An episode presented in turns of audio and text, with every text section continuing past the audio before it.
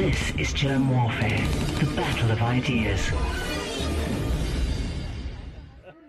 A very a warm welcome to uh, my guest Steve Drain. I, I, appreciate you joining because this is obviously a controversial um, topic. Just- I mean, we're just Christians trying to uh, preach the Bible in an unvarnished manner.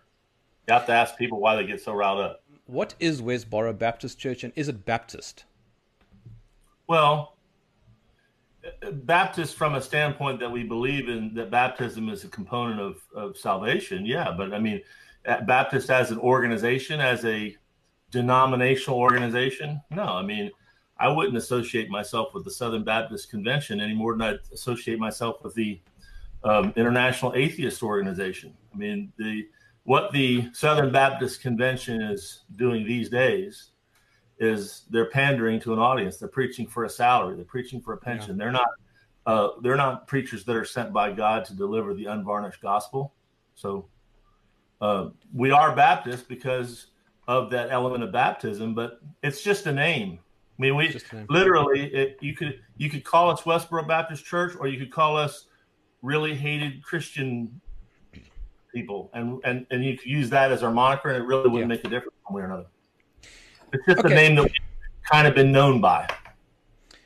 Why are you hated? Uh, I guess I'm, I'm asking a question in the sense of uh, uh, what is your central message? Because that's obviously what makes you so hated, at least in the media. Well, it, it, you, the way you're even asking the question kind of uh, misses the mark. Uh, the, the world has this idea that we have a central message around homosexuality. Yeah. First and foremost, because we have a website that's called GodHatesFags.com, that somehow our preaching is tied strictly to, to homosexuality. Here's the reality mm. we didn't make homosexuality a front burner issue.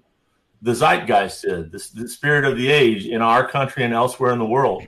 Uh, so we're we're preaching. All we're doing is responding to those central issues in uh, in mainline social uh, spheres mm. that have to do with uh, either upholding or transgressing the, the moral code of God.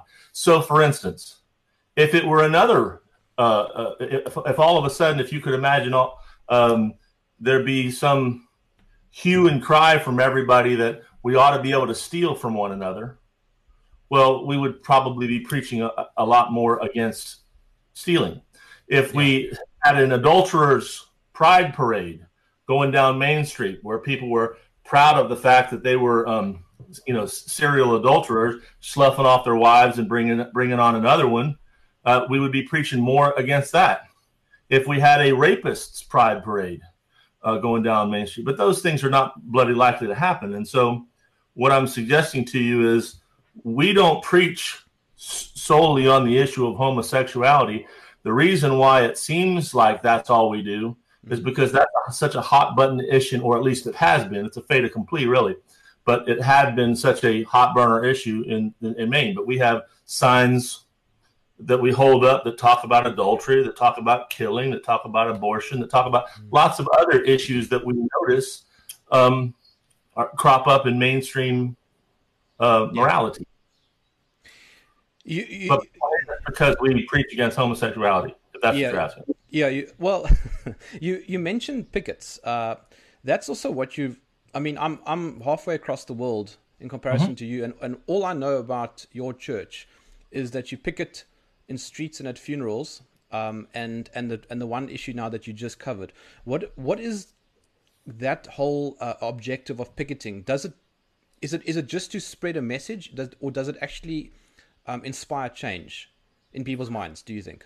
So, so first of all, I mean, you're you're. It sounds like you're asking two two questions. Why do we why do we pick it? And I mean, basically, yeah. what I call it is um, street preaching. You know, we okay. use signs that have been used labeled as picket signs, but we're basically it's a it's a it's a demonstration. It's a religious demonstration, and the reason why we do that in other words, that's one of the formats that we use. It's one of the formats we use. We have websites, we have Twitter. We're you know we're we're up with the kids. I mean, we can do that kind of stuff.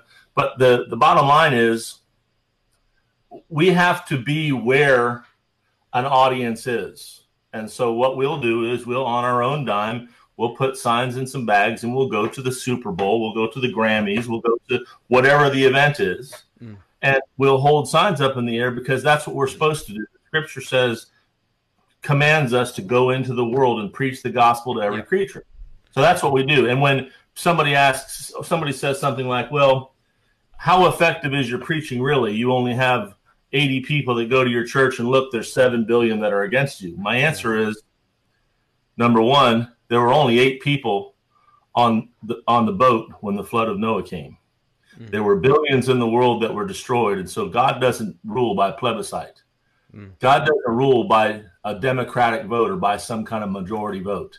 And besides which, our job is not to win friends and influence people. How well, all we're supposed to do is publish the message. How it lands on people's hearts is God's prerogative. We have nothing to do with that. Any man who says that he can uh, lead a sinner to Christ uh, is is lying, and and certainly not giving God the glory. It says by the foolishness of preaching, some were saved, but it doesn't say that somehow I have some innate ability to move in somebody's heart. The heart business is God's business. Sure. So that's all we're doing is we're the ambassadors of God, bringing a faithful message of salvation to the world. And here's the here's the caveat. People say it doesn't really sound like a message of salvation. They say it's a, it's a message of hate. Yeah. Well, here's the reason why they say this. As they don't they don't understand the difference between the hatred of God and the hatred of man. The hatred of God is not some base human passion like you or I might feel. Mm. The hatred of God is literally one of his divine attributes, as his love, as his mercy is. And if you look to the scripture, if you look in the beginning of the book of Malachi, which is the last book in the Old Testament, the last book written before the, that interdispensational period, at the very beginning of that book, Malachi 1, 1 and 2 and 3, you'll see that by God's own standard, you can't really understand anything about the love and mercy of God mm. unless, by contrast, you understand something about the hate and uh, destructive destruction of God. So we're not we're not saying something new. We're saying really something that the most of the Bible preachers around the world would have been saying two three hundred years ago. Yeah. It's just that since people have they've grown up now in in such a Bible ignorant Bible illiterate kind of a milieu they they look at what we do as very strange. But we're not we're not we're not doing anything that Bible preachers from two three hundred years ago might do. We're just doing it maybe with the same kind of media savvy that somebody else might do it.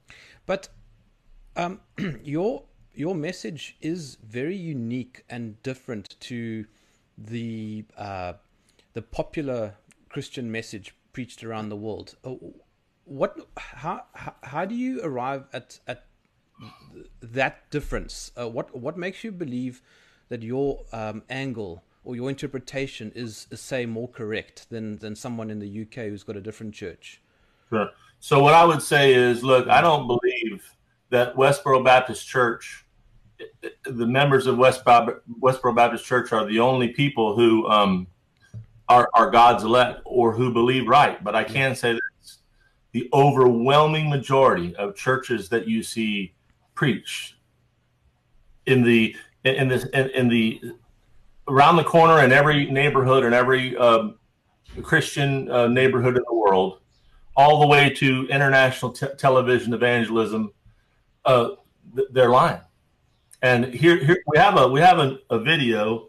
Uh, it's a um, it's a little stark. We have a sign that says your pastor is a whore and it's a little stark for some people. It's a little hard for people to take. But what what we really say in this um, in this little message is is that in the main, uh, Christian churches operate like whorehouses do. You go you go there and you give them some money, mm-hmm. and they make you feel good. If you're going to preach the unvarnished gospel of the Scripture from cover to cover without gussying it up, pretty soon you're going to get to the hatred of God. Pretty soon you're going to get to notions of hell. Mm-hmm. And what we have is we have these churches now that they won't tell you what the scripture really says about your sin. They won't tell you what the scripture really says about your manner of life or your eternal prospects.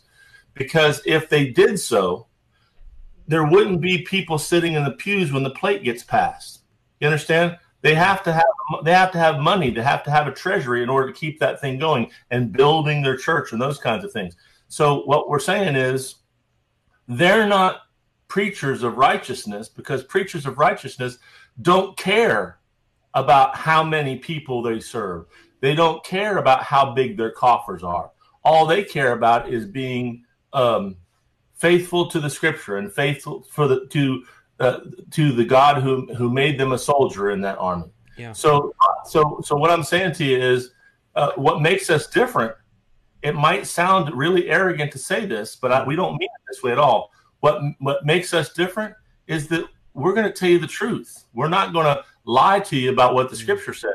And and quite frankly, if every if in every pulpit in the world, those preachers would step up to the plate and preach on uh, notions such as Romans nine thirteen, such as Leviticus eighteen twenty two, such as why did God destroy Sodom? Those kinds of things. Mm. Uh, we wouldn't have the um, the wicked zeitgeist that we have today. I'm convinced of that. Just, uh, I was meaning to ask you earlier. You you are a, a pastor at, at the church. Is that correct? Uh, you preach regularly. Yeah, the, um, the scripture makes four words synonymous: pastor, bishop, elder, overseer. When you see those four words in the scripture, you're, you're talking about synonymy. Okay. Uh, you know what? You know what? Really, I am is I'm a minister. In other words, I minister to people. It's not an office of uh, authority. It's an office of administration. No, I I'm a, I'm a servant of the people of the church. Uh, there's a comment from Ruan, uh, and he's, he's, he says uh, that you follow the Bible, but not Matthew 7, verse 1 to 5. Um, I don't know Matthew that verse offhand. You... First of all, uh, it's funny that you'd say that. Matthew uh, 7, verse 1 says, Judge not that you be not judged. And it was really interesting because a friend of mine, one of the other pastors at the church, and I were talking about this the other day, and he had a sermon recently yeah. saying that Matthew 7 1 is probably one of the three most bastardized and misused and misapplied verses in all of the Bible. Sure. The, the scripture there says, Judge not that you be not judged. And I'll tell you why it's misused. It's a very true and accurate notion in Scripture, but it doesn't mean what people think it means. If you think about it for a second, if if you say judge not that you be not judged, and you think that it means that you're never supposed to um, pronounce some kind of a judgment as to whether somebody's doing something right or doing something wrong, it doesn't pass the giggle test of logic because that would mean that the verse itself, every time I say, or every time this gentleman says, judge not that you be not judged, you're already judging somebody, and so you're basically countermanding or you're not um, obeying that mm. yourself. It doesn't mean that. Really, here's what it means it means don't substitute your judgment, your moral judgment, for God's righteous judgment. In the scripture elsewhere, it says that we're supposed to judge righteously. So, for instance, if this gentleman wants to say, give the, the Bible any veracity or any moral authority, he's going to have to make Matthew 7 1 be in lockstep elsewhere in Scripture where, where it tells us to judge righteously. Mm-hmm. In other words, we are supposed to judge. We're supposed to judge righteously. So that Matthew 7 1 can't mean what he thinks it means. What it means is don't substitute your moral judgment for God's moral judgment. Because if you do that, then your moral judgment is going to be applied against you in that day of judgment. That's simply what it means. What would you say is a everyday example of uh, casting a righteous judgment? Just a.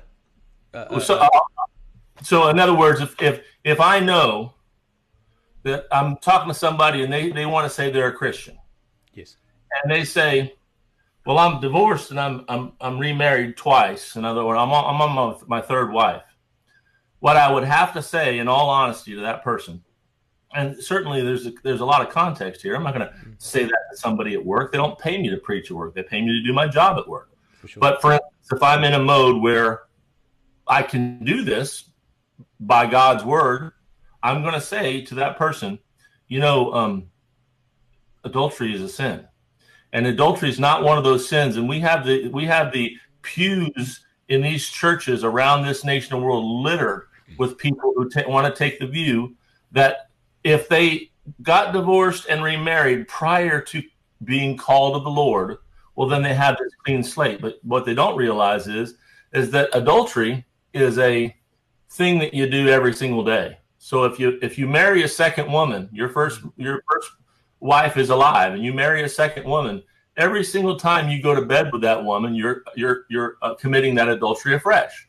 So that would be an, an example of something where we say I say, or anybody in our church says, people don't understand what the the standard of God there is, and we're we're we're here to we're not going to get lockjaw on it just because the our, the contemporaries that we live with don't understand what the scripture says. I'll give you another example. Uh, every time, here, here's what we have in this um, in, in this world. We have we from the cradle.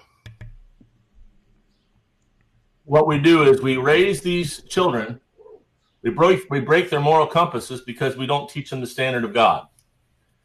And then we, when they grow up, we'll do stuff like we'll put an M16 rifle in their hand and tell them to go off and fight a bloody war that a we had no business fighting in the second in the first place. B we have no way of really winning, and C you're committing that sin of murder every time you uh, win the war. But then we also they come back from that bloody war and then they have some babies. Well, they have some babies, but then we rip the babies out of the wombs of some of these fool American women on the back of their fornication.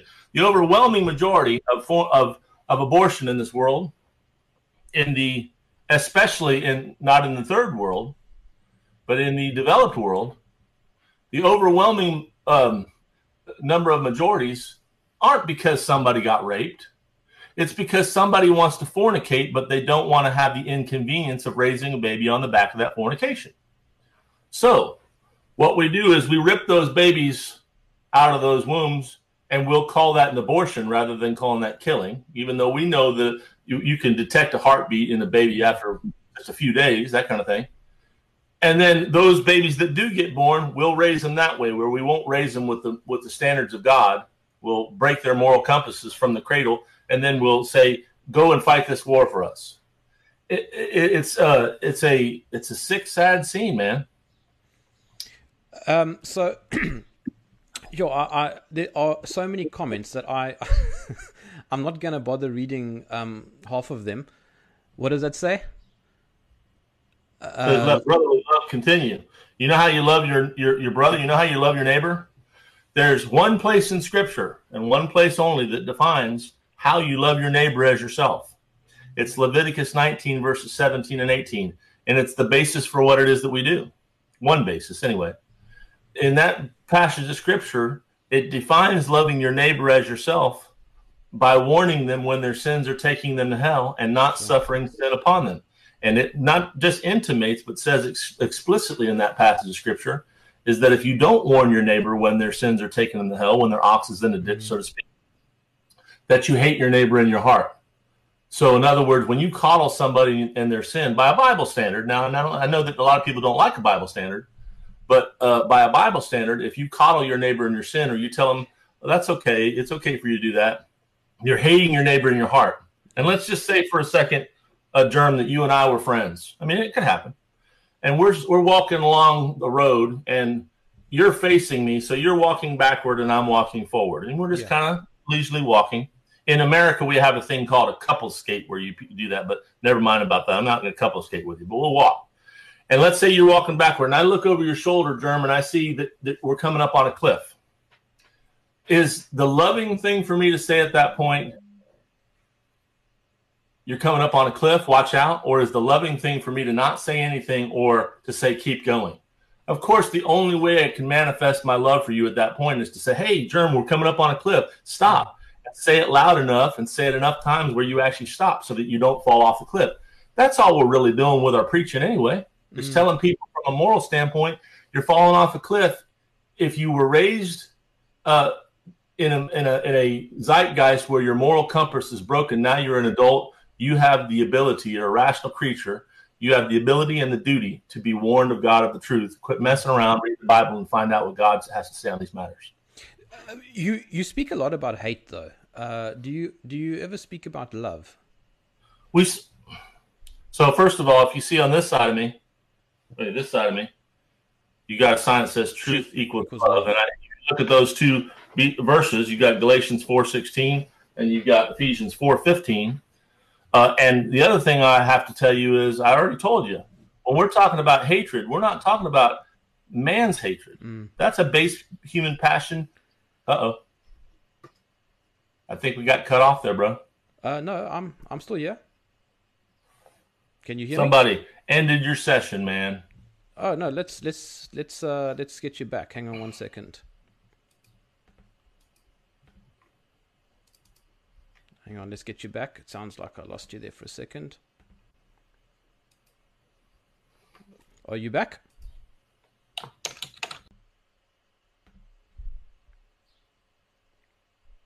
Are you there? Yes, great stuff. Don't know what happened there. Lost you there briefly, but, uh, Probably didn't like what I was about back.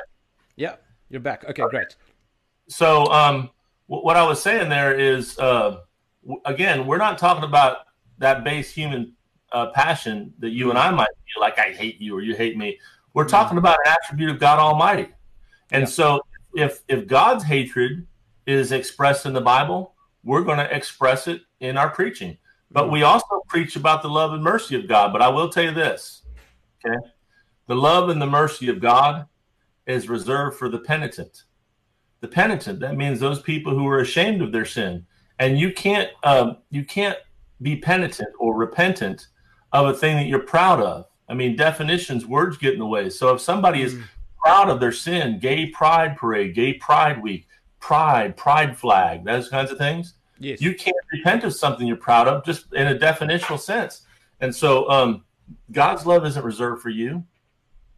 God's love is reserved for the penitent. It's a, it would be the most wicked thing that I could ever do is to somehow tell you that the love and the mercy of God is reserved for you while you're sitting there proudly sinning in the face of God and shaking your fist at him. Period. It sounds like you like you've created a very narrow parameter in which to uh, serve God. Well, no, the Bible, but the Bible um, creates that narrow parameter. That narrow parameter means that you can't just make uh, the Word of God mean whatever you want it to mean, and it Mm. and it does say in the Scripture that we are constrained by by the love of God and by the Yeah. the, the commandments of God. So yeah, in a, in a sense, we are. We're we're we're very we're narrow in our view, but we're only narrow in our view where the Scripture's narrow in the view. We don't want to have a an opinion other than God's, and there's no sense in anybody trying to reinvent the wheel because what they do when they try to reinvent the wheel, you have to start wondering why. Why are you going to uh, say that God says X when we are we're Mm. enough God says Y? It says they change the truth of God into a lie, and they serve the creature more than the Creator. Bottom line is God Almighty. If you if you credit I'm- the Scripture authority, hold I'm on. hearing some strange music coming through here. Is that Oh, are you hearing it? Probably another, probably another one of your minions. No, I got no music. You just got mi- mischief going on in your deal. Yo. Nobody wants to hear this. Yeah, I don't know if you heard that, but it was quite weird. There was some Cool, weird, well, there was some so- music playing, but it's gone now. I That's wanted cool. To, I wanted to ask you, you, your church pickets a lot at the funerals of dead American soldiers. That seems almost like sacrilege. Uh, So first of all, if you knew how many how many religious demonstrations that we have uh, accomplished, the we're talking about less than a tithe. We're talking about less than five percent of the of the religious demonstrations that we've done are tied to funerals. We did that at a time for funerals for fallen soldiers and for prominent Americans who died for that reason. But we did so at the at the um, funerals of these fallen soldiers because of what my country and the culture of my country was turning those um, events into. They were turning them into pa- patriotic pep rallies. They weren't Yeah. some uh, uh, grave, sorrowful thing where people look. Dying time is truth time. There's really only a couple times in a person's life, in their vain life, where they really, really seriously consider uh, the their manner of life, their eternal prospects, those kinds of things. And so, our preaching at those uh, ceremonies that were really patriotic pep rallies were not for the dead; they're for the living. That person who's in the grave now, they have no more chance to repent. Their space of repentance is gone. But what we were warning the people that were still alive of is, hey, listen, you still have space to repent here. What you ought to do is you ought to humble yourself before God and Yeah. stop uh, this vanity and uh, be warned of God of the truth. Here's what Solomon, who's the wisest man who ever lived, if you credit the scripture with, with any authority, said. He said at the end of 12 chapters of uh, figuring out all of the vanities of life. He says, look, let's bring the whole matter to a conclusion. That means the matter, the purpose of a man's life. Fear God and keep his commandments, for this is the whole duty of man. That's what he said. So that's what we say. But why do you celebrate uh, when there's a disaster or a catastrophe of some sort? When you say celebrate, what do you mean?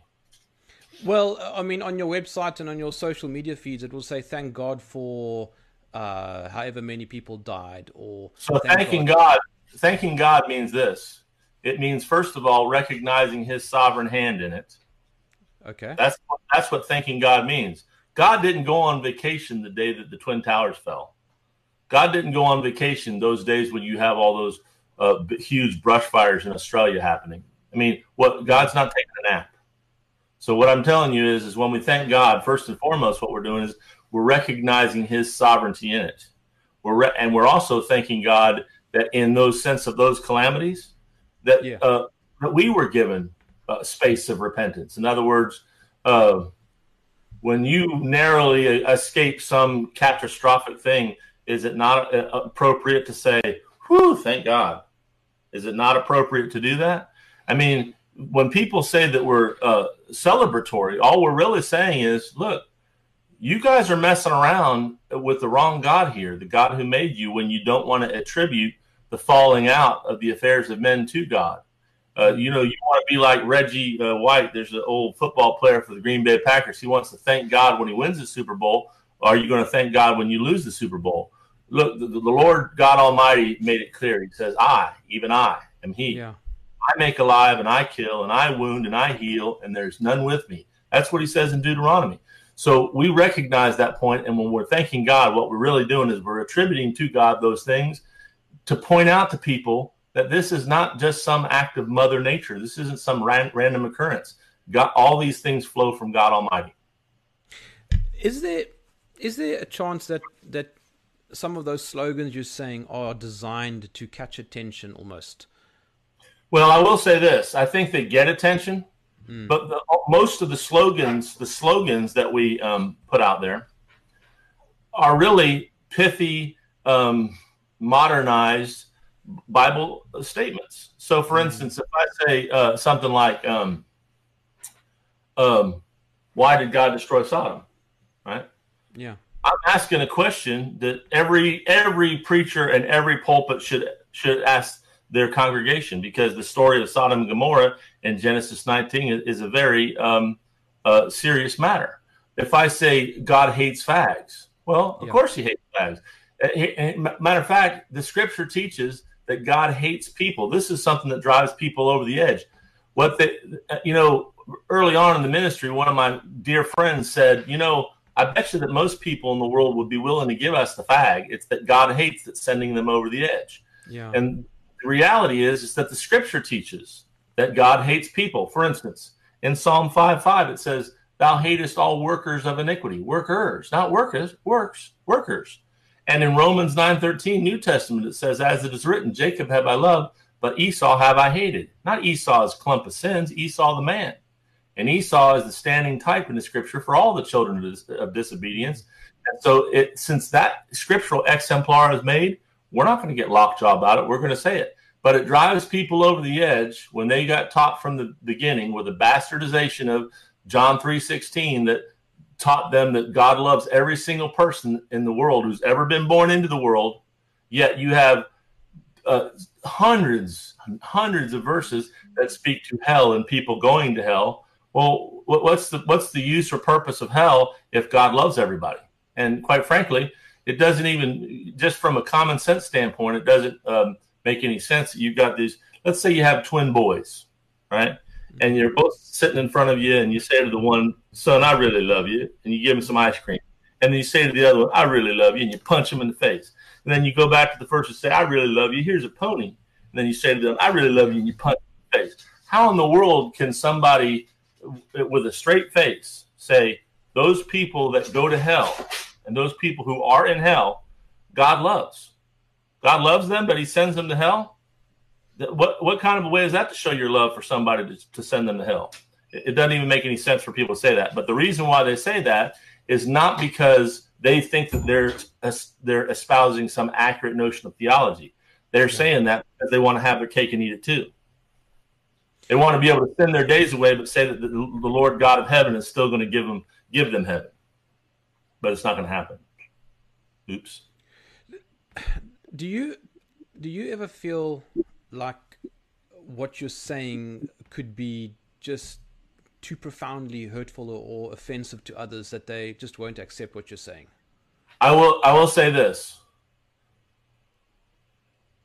Um, my my response to you there is threefold. First of all, I don't want to hurt anybody. Mm. I don't. I'm not interested in, in, inflicting any kind of pain on anybody. I, I, I'm a I'm just a mediocre white boy trying to get through this life, loving and serving my Creator, knowing that I'm a, I'm a sinful man and but being ashamed of that sin and doing what I can to um, obey God mm. in, in the ways that I understand too. But I will say this: what what what encourages me and what uh, helps me is that what we try to say try to limit what we say to what the bible says and what i'll say is if what the bible says is too hurtful for you well that doesn't say something pretty very good about your soul the bottom line is we know that these are awful awful circumstances that happen when people uh, get through the vanity of this little vain, brief life that's a vapor, and then their eternal prospects or their long home, what the scripture calls their long home, awaits. It's a horrible thing to fall into the hands of an angry God. But the bottom line is that's what the scripture teaches. And so if I say, you know, what the scripture teaches is just too profoundly hurtful for people, then here's what I'm going to have to do on that great and terrible day. I'm going to have to stand up before God and say, you know, God, I would have only served you but the way you served it up in your Bible, the way you served it up in your book, was just too profoundly hurtful for people. So I just didn't feel like I could really say it. What would you do if a lesbian walked into your church? Well, they have.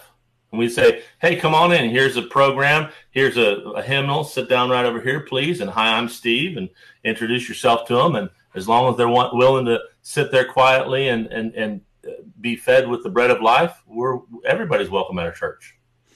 And I guess this is a a, a no-brainer question, but I have to ask anyway. You you guys are not discriminatory in any sense.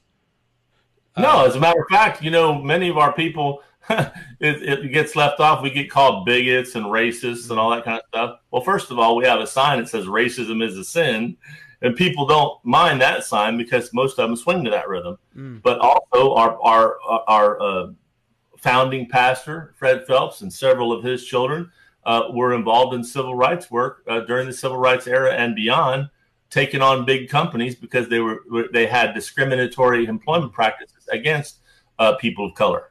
So you know, and Fred Fred Senior even got a a um, an award from the regional NAACP. I mean, for his work in civil rights. So, I mean, when people say those kinds of things, all they're really doing is they're leaning on those ignorant, uneducated ad hominem attacks that almost immediately put you in hot water with everybody. If you say, "Well, that person's a racist," mm. they're a bigot. Of course, then at that point, you just paint them with a really broad brush. And in your, you should be very sensitive to this in your in your own nation, based upon where you come from. Yeah that as soon as you paint somebody with that brush, nobody's listening anymore. Do you um, have any connection with Megan Phelps Roper? I know that she uh, uh, uh, has left your church and has written written about it. Sure. Well, uh, I do. I mean, I have connection with Megan Phelps Roper in in that I know her very well, and she was a member of this church for many years. That's the connection that I have with her. Uh, I understand that uh, she wrote a book. I haven't read the book. Can't uh, can't can't imagine um, what she'd have against any of these people. We treated her really well. I think more than anything else, you know, the reason why she left is because she doesn't like these words of God. She wants to blame it on people and she wants to blame it on erroneous doctrine. But the, the bottom line is this: if if she left because she thought we were getting doctrine wrong, that would mean that she was a Christian and she just didn't want us to be getting it wrong. Mm. But since she's left out of here, she's basically said she can't even say that God exists anymore. So it's it's kind of a to me it's kind of phony. It's a saving face kind of thing. She can't leave out of here. She has to kind of disavow what we believe so that she can save face with people in the world.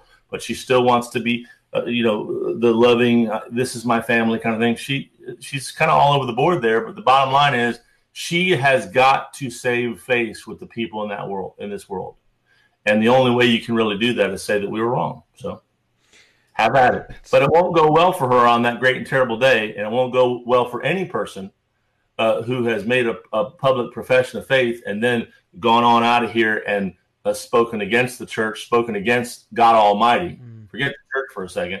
Spoken against God Almighty and and raised doubts in people's minds as to whether He actually exists or whether He's actually righteous or whether He does things right or whatever. Someone in the comments was asking, "Do you celebrate Easter and Christmas?" No, we don't. And as a matter of fact, so when somebody says, "Well, but the word Easter's in the Bible," well, just do your work and you'll find out exactly what that really means. We don't celebrate those things because those things have nothing to do with serving the Lord Jesus Christ. Christmas is, in fact, pagan idolatry. If you look over there in Jeremiah, mm. uh, you'll see a, a, passage, specific passage that says, "Hey, don't put don't put um, trees up in your house and decorate them." It, it literally even says that in Jeremiah.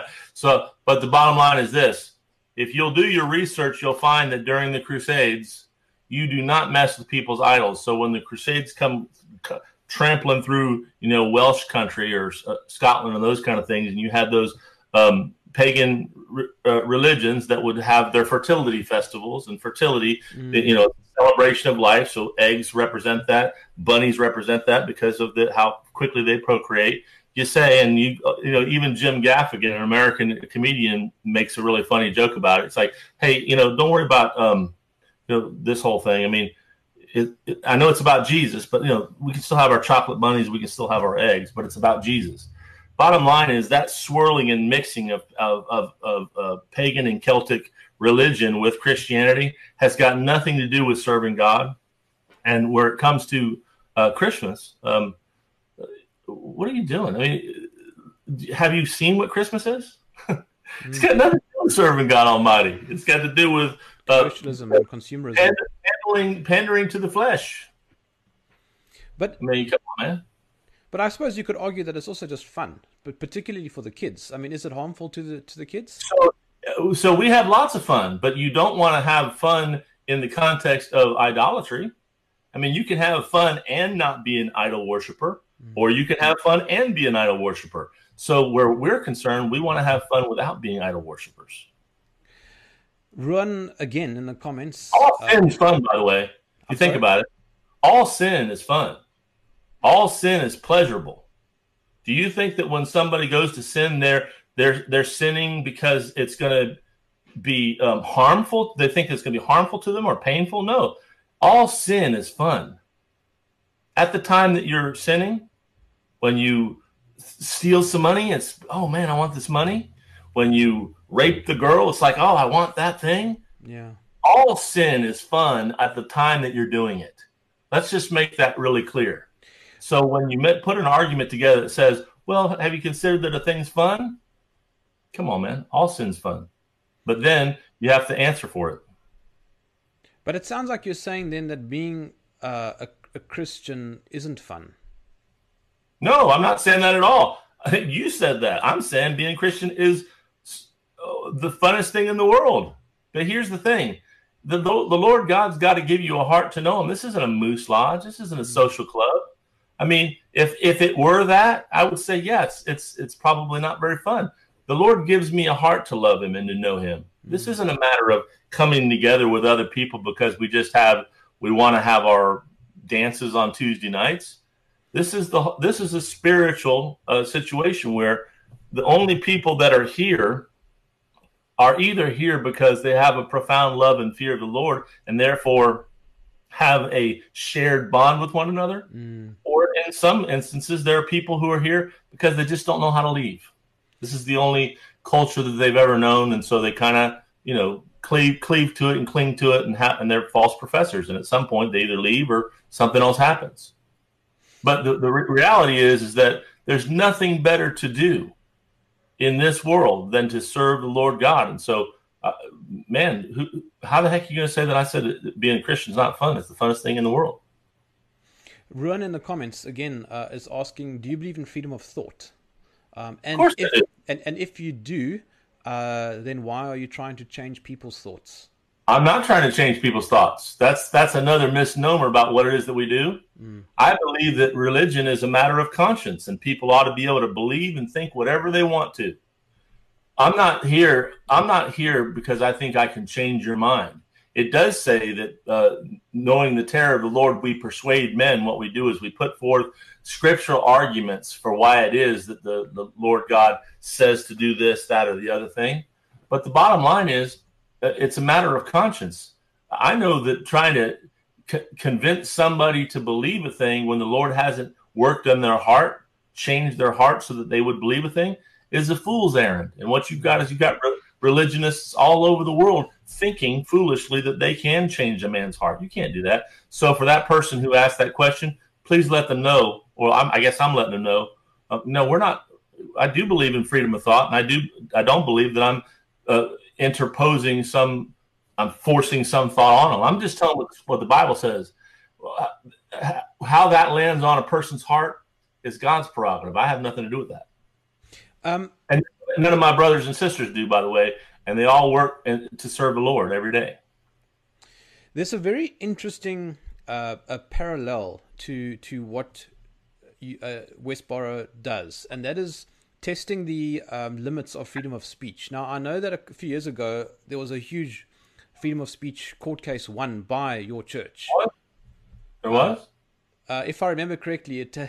Oh, are you are you playing me, or or do you know what I'm talking about? I'm not playing you, man. It's, I mean, you know, just showing you how fun it is to be a Christian. um, I I'm obviously because I'm a cartoonist, freedom of speech is quite important to me. Um, but you guys seem to test that barrier with with in many people's minds, it's a weird conundrum because a lot of people don't want to support you, but then when you win freedom of speech cases, you kind of go, well, they they they're they're on point. Yeah, whatever. I mean, so do, is there a question in there somewhere? oh no, I was just I was just saying that. Yeah, it's it's it's very it's it's difficult because on the one hand, if you're a champion of free speech, you have to say that the Supreme Court got it right. And by the way, even the guy who sued us very recently in a story, if you look it up, he even say that this is Supreme Court got it right. but never mind about all that. Uh, that you have to be somewhat loosely embracing us because of our stance there. But uh, the message is terrible. And so typically, what you'll have to say is you'll have to formulate some kind of a statement that says, "We believe in the freedom, free expression of, of thought." as reprehensible as it might be at times, you know, you have to do that kind of stuff. But the bottom line is, all here's what how silly it is, guys. All we're saying is what the Bible says. So you're not really mad at us. You're mad at God. You're mad at the God who wrote that Bible, who put His revealed will in this earth. Because we're not saying anything. And and whenever we do say something that's that's fundamentally different or in uh, contradiction to the Word of God, we're in error what we do is we strive to to be faithful to that doctrine and to deliver it in fidelity and to not speak beyond what the scriptures can say. And so when you're mad at us, you're really mad at God. Sorry. If if God and is, we love you. If God is omniscient, we love you enough. We love uh, you. we love you enough to tell you the truth. Right. But you understand you, you got a whole bunch of people out there that aren't going to tell you the truth. We're going to tell you the truth. Now you might not like that truth, and a lot of times people don't like the truth that they're told. But what right? if you're not telling the truth? Yeah, well, we'll find out, will we not? You know how I can know. You know how I can have have a pretty reasonable certainty that I that I'm telling the truth because I can read. All you got to do is crack open that Bible, and if, if if what we're saying isn't what the Bible says, well, call us on that. But if, if all you're saying is, well, the Bible just could be a book written by a man and all that kind of stuff, well, you take that happy thought on into eternity and you see how that does for you. I'm just telling you right now that we everybody has a leaping off place, do they not? Our leaping off place is, is that the scripture is the inerrant word of God. That's our leaping off place, and that's that's where we try to be faithful to that so, word. So let me let me understand you. You know what it says? Hey, do you know what it says in that word? By the way, check this out: twelve little words. You tell me how you interpret this away, Germ. Thou shalt not lie with mankind as with womankind, it is abomination. But you know, what's, the, what's the very yeah. next verse? I, I, I know that verse quite well in Leviticus, but what's the very next one? So, so check it out. We've got a. Let's pull it up.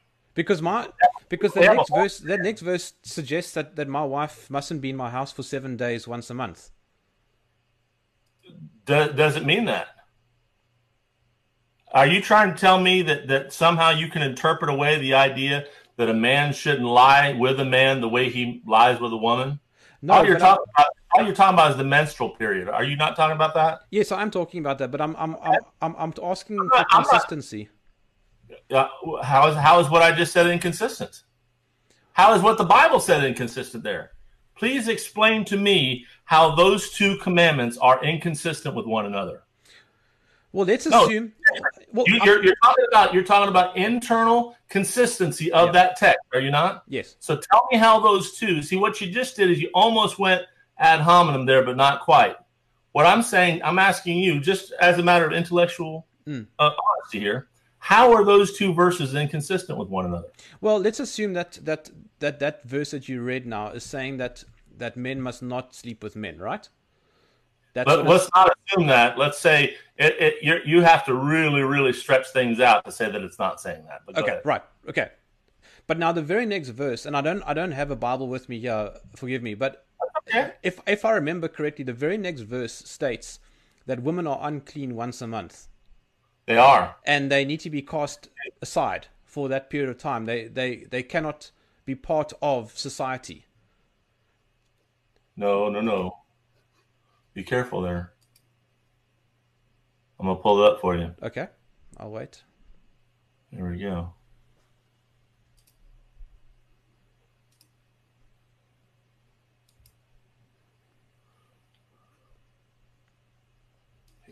Okay, so here's what it really says. You said that the verse after the verse that I quoted, which is Leviticus 18:22, hmm. speaks to a menstrual period, and it doesn't. Doesn't it? What what does it speak to? Let's listen. In 1822, it says, Thou shalt not lie with mankind as with womankind. It is abomination, as I just said. Then the next thing it says is, Neither shalt thou lie with any beast to defile thyself therewith. Neither shall any woman stand before a beast to lie down there too. It is confusion. In other words, the thing that happens right after homosexuality is bestiality. And both of those things, God says, don't do. Germ, it's saying don't lie with a man if you're a man, don't lie with a woman if you're a woman, and don't lie with an animal if you're a human. Leviticus 18:22 and Leviticus 18:23. Now, if you want to on a different note have a discussion about the menstrual period of a woman, we can do that, but I'm trying to tell you that if you're going to find out what the Bible really says, open it up and be warned of God of the truth for yourself. Be intellectually honest enough to look at the scripture for what it says rather than go on somebody else's hearsay on somebody else's weak argument that you've kind of heard pre- presented in, in, in some other uh, way or shape or form. Mm. It's saying some very reasonable stuff. Don't have sex with animals. And if you're a man, don't have sex with another man. If you're a woman, don't have sex with another woman. How much clearer that can you be than that? And people want to say, "Whoa, you Bible, you can interpret every." You can't interpret those things away. That's very clear, ringing English. And if you go back to the Hebrew and the Aramaic of those verses, you'll find that those verses say that. They don't say something. I someone has uh, uh, very politely corrected me and said that the the verse I'm referring to is Leviticus 15. I is know that correct? It's in a different place in the Bible. What I'm saying to you is, you you started this proposition off by saying, "What's the very next verse?" Yeah. Sorry. Okay. You start that? My apologies. So now, and, and I'm not going to hold you to that and saying, "Well," that, but the intellectual dishonesty here has to do with Mm. you weren't carrying your own water where you actually researched the verses. You were carrying the water of some other argument that you heard at some other point. That the very next thing it says Mm. is contradictory. No, the very next thing it says is not contradictory. The very next thing it says is something that you teach your children, which is don't have sex with animals. Is it not a reasonable thing to tell people not to have sex with animals? That's the very next thing it says. Mm, mm, mm. So sorry about that. No, no, So- that's fine. But I think you are aware of the verse that I'm referring to, though. Is that what you really want to do? Is you want to talk about the menstrual situation now? Well, I, I, yes, I wanted to ask about that because because I, I wanted your your response to that. All right, I'll give you my response to it. Now, what verse do you want me to look at here? Okay, so in the comments, someone said that it's Leviticus 15, I think it is. No, but that's that's a chapter. You got a verse for me? Uh, n- I'll get it. I'll find it. no, he doesn't. he there are, doesn't there are 33 chapters in Leviticus, but let me move this up. here. That's all right.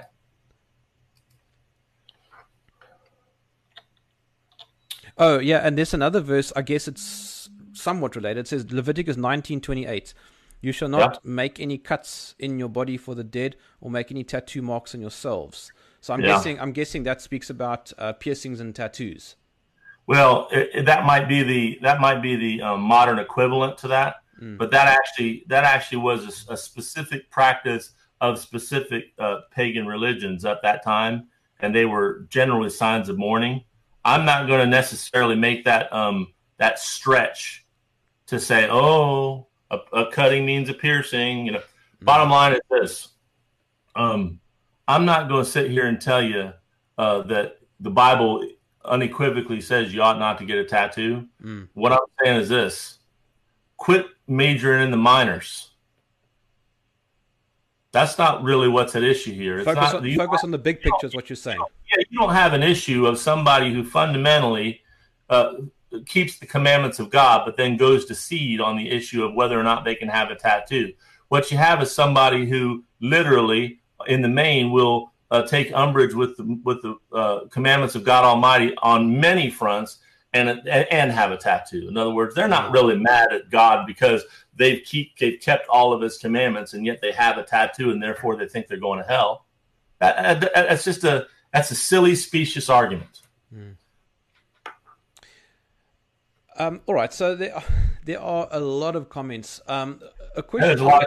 You're a very popular. Um, A question, Uh, a question I want to ask you, Steve, if you don't mind, is you you often speak, or at least your church often speaks about repent, repent. What does that actually mean, and how how how do you respond to somebody who says, "I've repented"? That's a really good question. And the bottom line is um, repentance is not a thing that a man can just do intellectually. Like he decides, I'm going to lose some weight. I, I know. You look at me, I need to lose some weight. Uh, sorry about that. I'm working at it. But what I'm saying, if somebody decides they're going to lose some weight, what they do is they stop eating so much food, they get on a treadmill or something like that, right? That's a thing that you can, you have control over. You can do.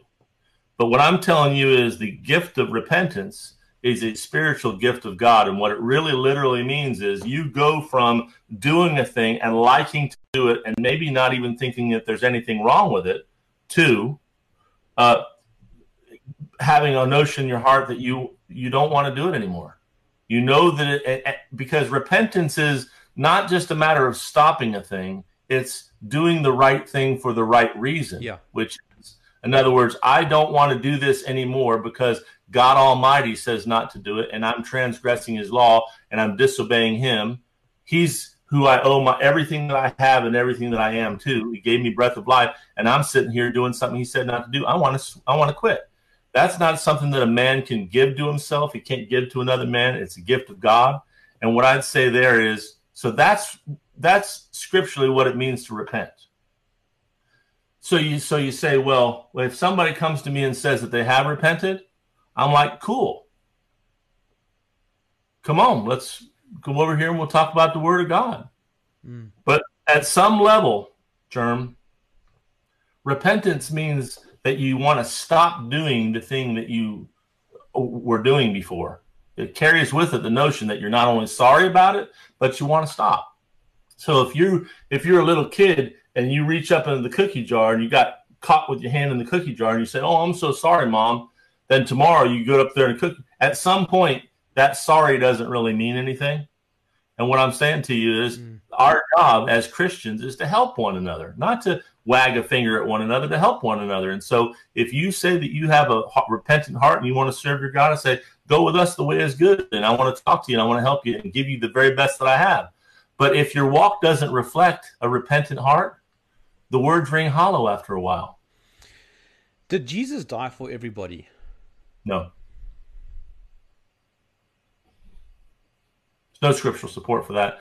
And when people want to mangle John 3:16, I, I'm really appreciated the fact that you're that you're that your um people here are feeding you questions. John three sixteen is one of the most bastardized word uh, verses in the whole Bible. What what Arminian? Now I'm not talking about something somebody who's from Armenia. It's an Arminian, Jacobus Arminius, who was a famous preacher at some time, and he was a proponent of, of what is called universal salvation. And that means that every single person who's ever lived is a, a recipient of salvation. So the first thing I'll ask you is just um, the concept of this. If everybody's saved, what do you need saving from? The whole idea of being saved means that there's some element of danger that you need saved from. And if everybody's saved, you know, the old logical uh, expression goes if everything's orange, then nothing's orange. There, there, there needs to be a, a category of orangeness differentiates things that are orange from things that are not orange, right? Mm. So if, if, if salvation is for everybody, then what does anybody need saved from? But but there's another logical thing that you got to look at, and that is if somebody claims that all instances of a class exhibit one characteristic, like all crows are black or something like that, mm. and you can find one counterexample to that claim, well, that proposition fails. So if you say the Bible says that that all people who have ever been born are saved by the blood of the Lamb, or God loves them all, which is a way of saying that. And you can find a place in the scripture that countermands that, that position fails. And all you got to do is go over there, Romans 9 13, where it says, As it is written, Jacob have I loved, but Esau have I hated. Not Esau's clump of sins, Esau the man. And he's a standing type in the scripture for all the children of disobedience. So, so what I want to say is when people say that the, the Bible preaches that God loves everybody, it's called number one, it's called wishful thinking. I'm sorry that I'm popping your bubble here, but there's another place in the scripture mm. that specifically talks about people who preach that. And it's in Malachi 217. Tell all your people who are popping up some Bible verses here to go over there to Malachi 217. I'm not even going to bring it up and I'll tell you exactly what it says. It says, Ye have wearied the Lord with your words. Yet ye say, Wherein hath we wearied him? Mm. In that you say that everybody that doeth evil in the sight of the Lord is good and he delighteth in them, or God loves everybody. And where is the God of judgment? In other words, there is no hell for people. If you, Uh, the scripture specifically says, if you go around preaching that God loves everybody, whether they do stuff that's evil, whether they do stuff that's good, and he delights in them, no matter what they do, you're preaching a false doctrine and you're wearying the Lord with your words. That's that's for you. Everybody who says that John 3:16 means that salvation is universal, all I got to tell you is read Malachi 2:17. Someone in the there comments is asking, uh, "Do you eat?" We ended our session again. Oh. I don't know if I'm supposed to come back on or not. Yeah, just hang on one sec. I'm gonna try to come back on one more time. Yeah, one sec. Let's get you back on. Are you back? Are you back? Yo. Get Some more, but I think my time's come to a close. Man, you want to do this again sometime? We absolutely can. Can I can I ask you maybe just one more question that someone's because there's a lot of questions in the comments, and I know I know you have to go, uh, but someone's asking, do you eat uh, uh, a shellfish? Uh, oh man, the, the, old shellfish argument, right? So all you have to do is go over. There's a difference in in the scripture. Please listen, people. I'm not being facetious here, as much as the question is both specious and facetious. There's a place in the scripture uh, that it, it's called Peter at Joppa. You go over there in Acts uh, 10. Peter at Joppa. There's a difference in the scripture between the moral law and the ceremonial law. The moral, uh, what they call washings. In other words, it has to do with dietary restrictions and those kinds of things. If you go over there to uh, to Acts 10 and read about Peter at Joppa, where the the Lord showed him in a vision that everything is good to eat when given when when given uh, Thanksgiving is given for it that's a metaphor. It's not only for the idea that only certain things were good to eat, like the Jews were the chosen people of God, but that the Gentile world, it, it, salvation is opened up to the Gentile world at the um, at the uh, hanging of the lamb from mm-hmm. the tree. So what I'm telling you is, is that you have to go deeper in your theolo- theology than saying, "Ooh, gotcha, you go to Red Lobster." That has got nothing to do with serving the living God. And I'm telling you right now that all of the dietary restrictions that were put forth in the Levitical code were um, ended at Peter at Joppa at um, Acts 10. So please read that. I don't mean to uh, to tell you that the scripture contradicts itself. I'm just telling you that those ceremonial washings, that the ceremonial law there was was was put there to put those people to bring those people into discipline. But there's nothing fundamentally sinful about not only eating shellfish but eating food without washing your hands and all that kind of stuff. And then one question from me personally, um, and then and then we'll we'll we'll say cheers, and I'll definitely uh, get you back on next year. We can continue. There's a lot of comments, a lot of questions, uh, but I have a question for you. And out of out of a, a, scale of one to ten, ten being the most certain, one being the least certain, how certain are you that you are on the right track? So on this day, I'd have to say it's a ten, and here's why. I can't explain it. You, you understand, Jerm, for 35 years of my life, well, I couldn't say 35 years because I was a happy-go-lucky kid like everybody else. But during my adult life, I was uh, a um, I was a libertarian. I was a fairly well-educated man, uh, very arrogant, very self-assured, uh, smartest guy in the world. Just ask me, I'll tell you.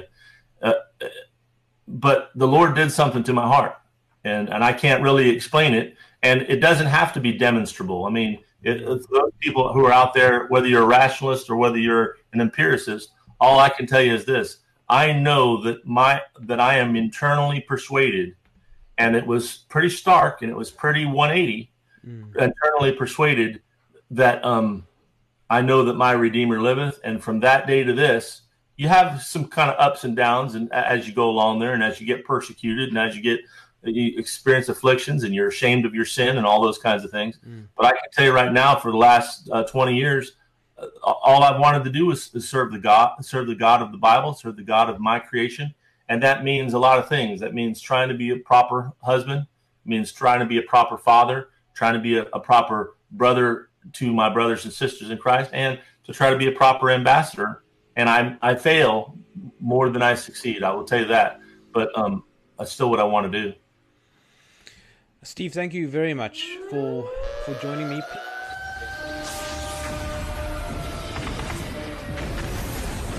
If you enjoyed this podcast, please visit supportjerm.com